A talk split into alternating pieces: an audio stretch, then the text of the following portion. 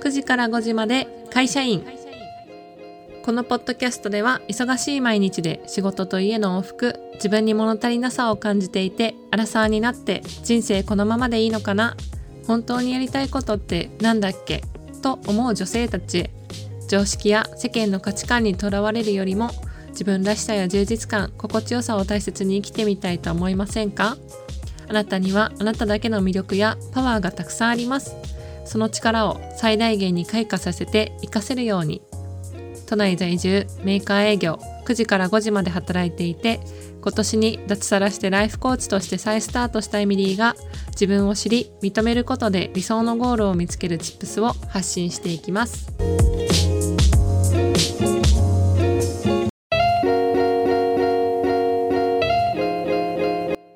回のテーマは、えー、自己肯定感が低い原因は〇〇だったアファメーションの効果というタイトルでお送りしたいと思います。あの、まず最初に、えー、つぶやきなんですけれども、あの、最近、こうちょっとワークショップ関係が忙しかったので、あまり近況のお話をできてなかった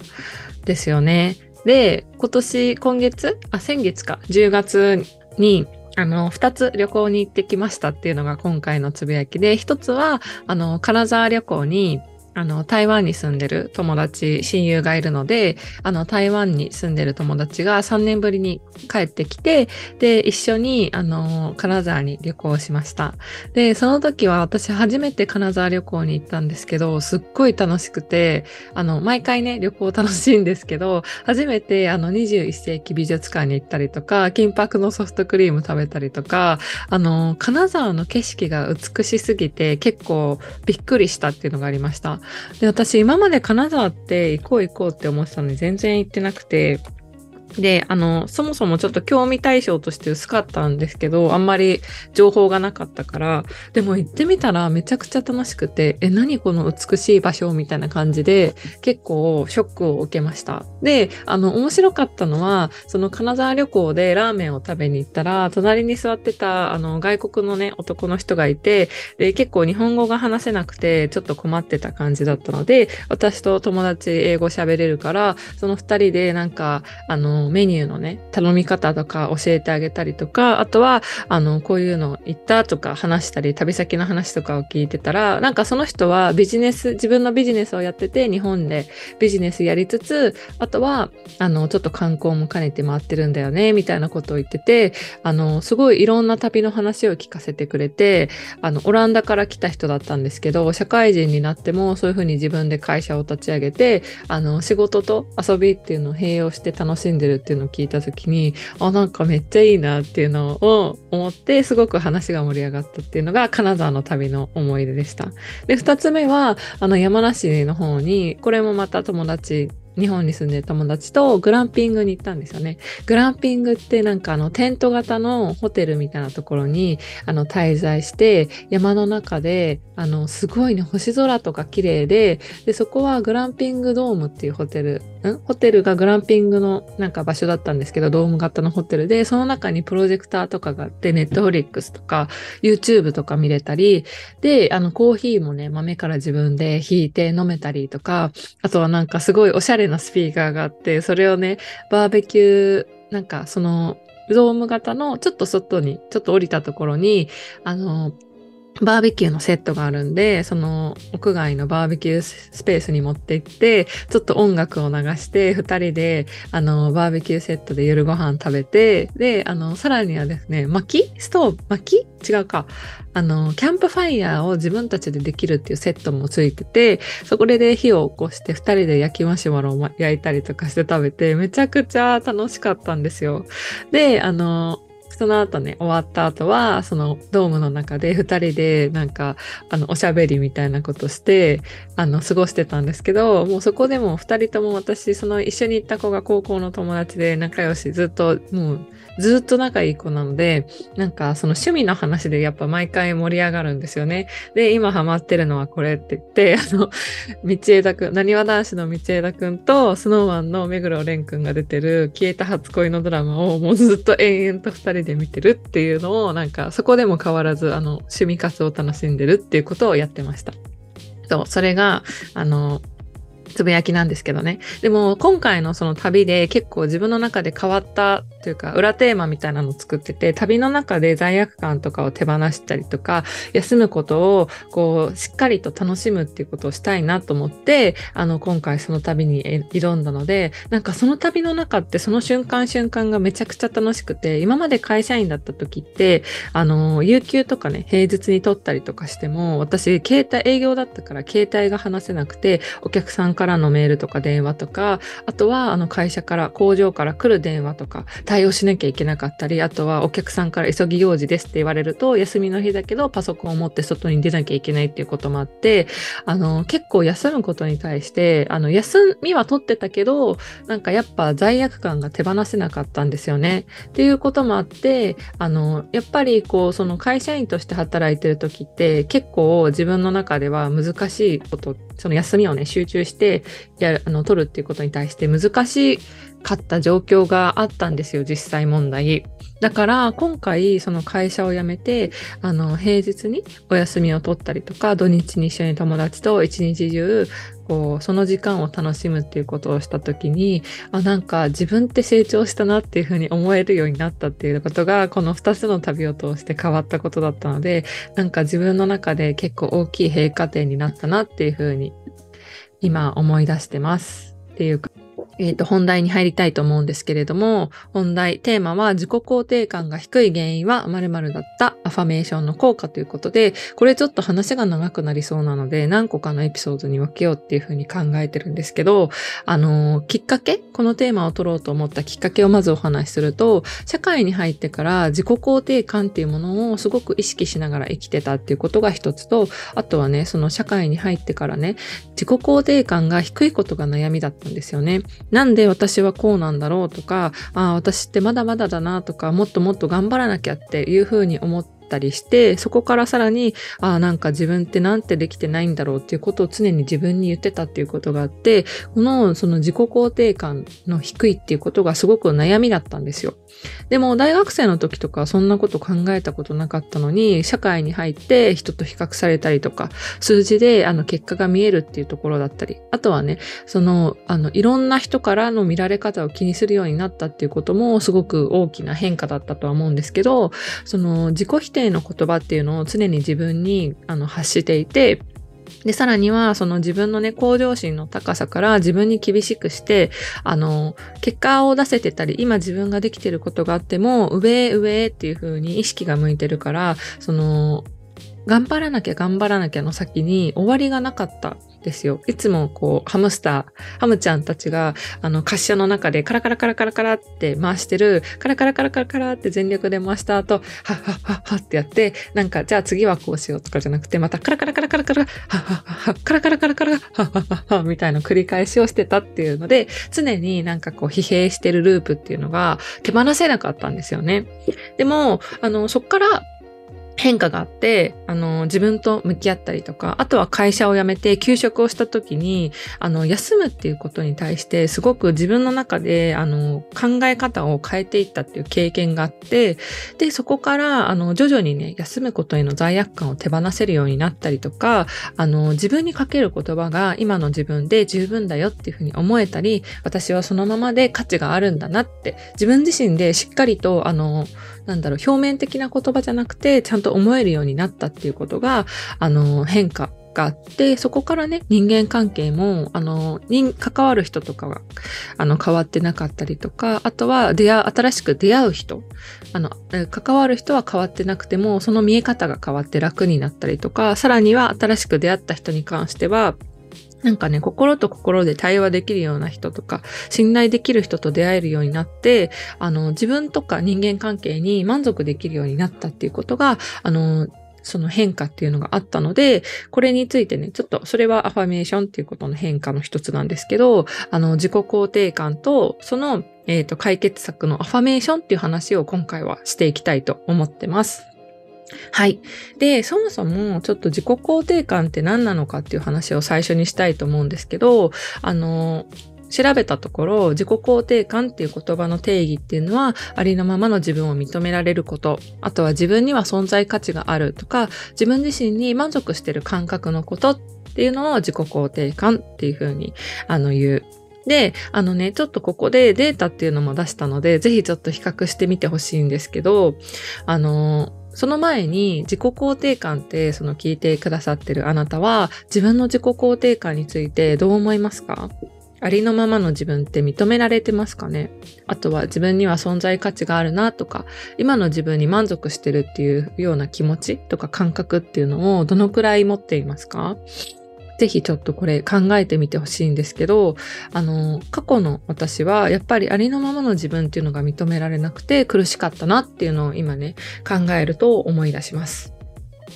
で、さっき言ったデータ比較に入りたいと思うんですけど、これはあのインターネットのね、内閣府のデータっていうもので、13歳から29歳の若者を対象とした意識調査の結果。で、項目は6つあって、自己認識、家庭、学校、友人関係、職場、育児、結婚から分析した考察っていうことで、あの、最初の質問はいくつか質問が結構まとめられてるので、ちょっとこう、ピックアップして、あの、かいつまんで、あの、データを比較したいと思うんですけど、一つ目は自己認識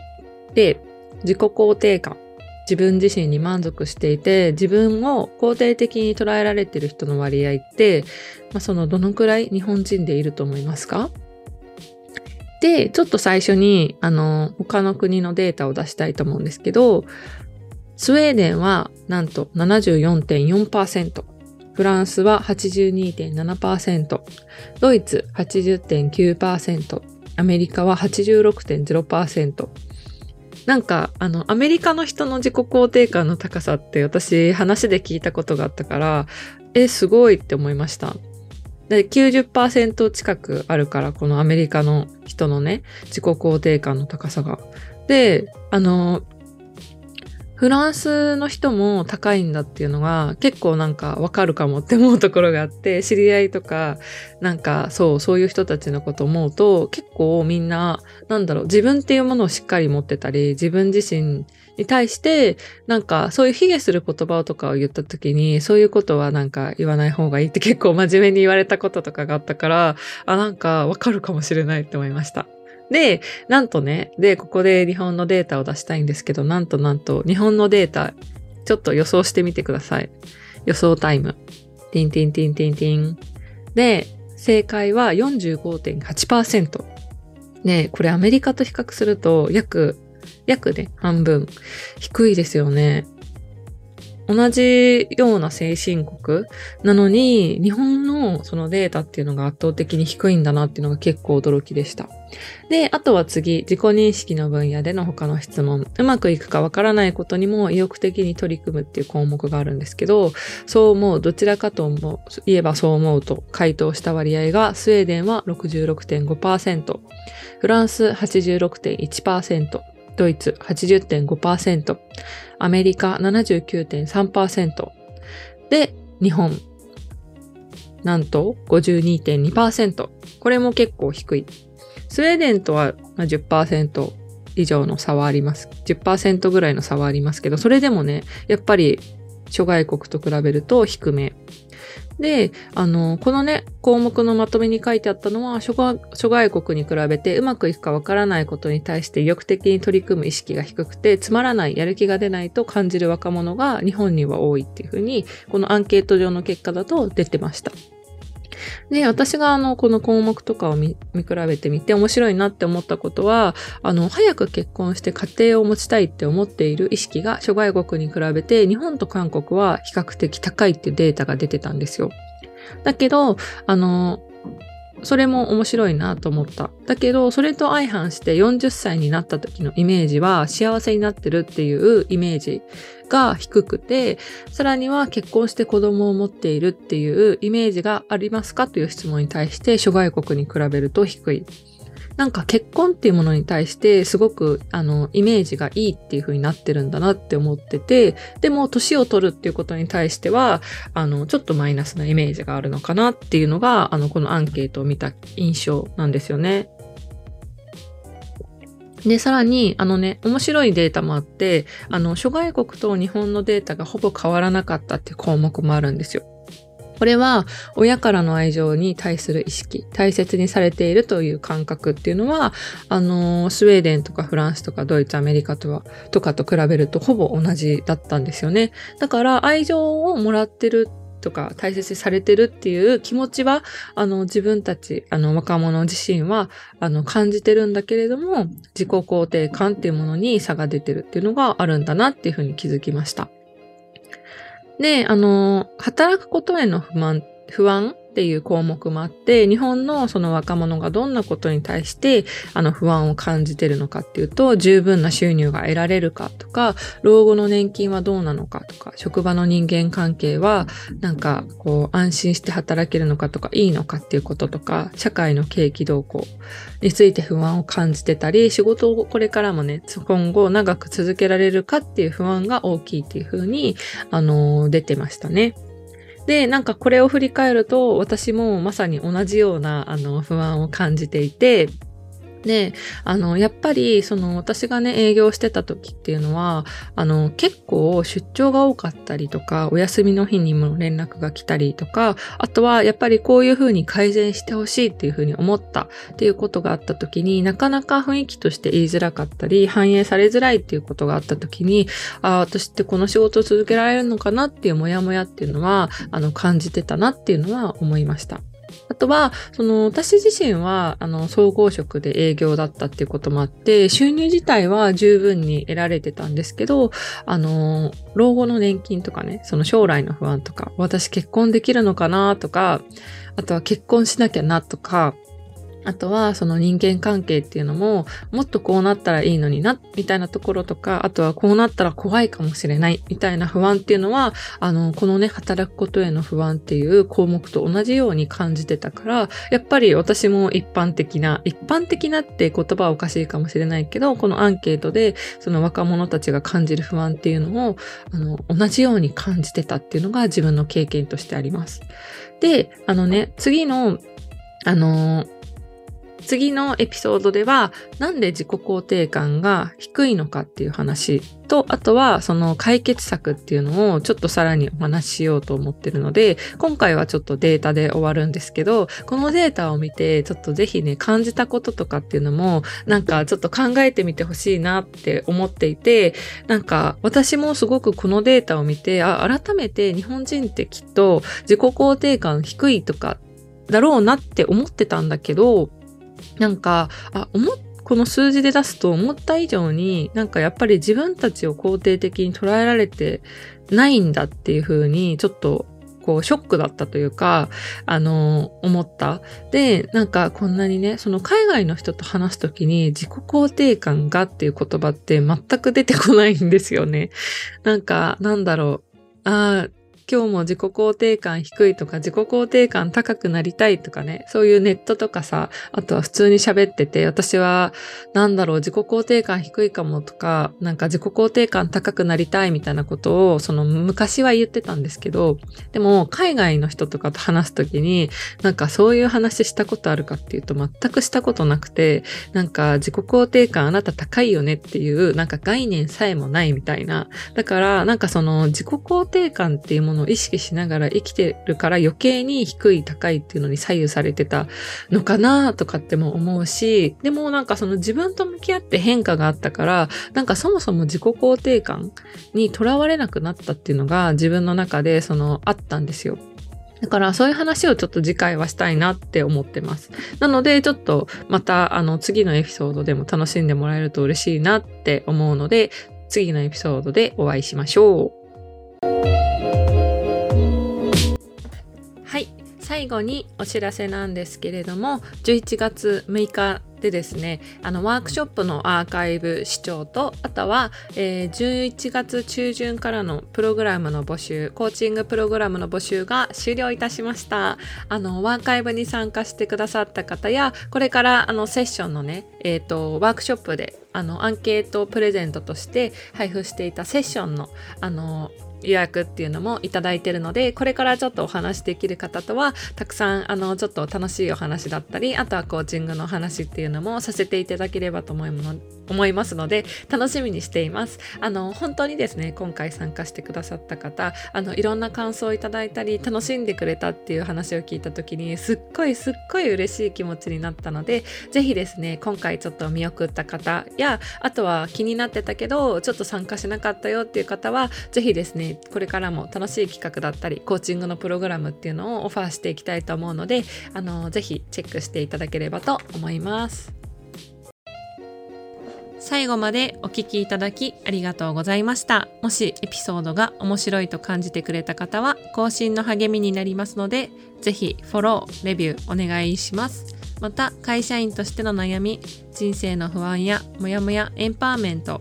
自分らしく生きるヒントなど興味のある方はメインページのリンクのインスタグラム公式 LINE よりリクエスト応援メッセージをいただけるととっても嬉しいです。そのままで素敵なあなたが自分らしく心地よい素敵な一日が過ごせますように次のエピソードでお会いしましょう。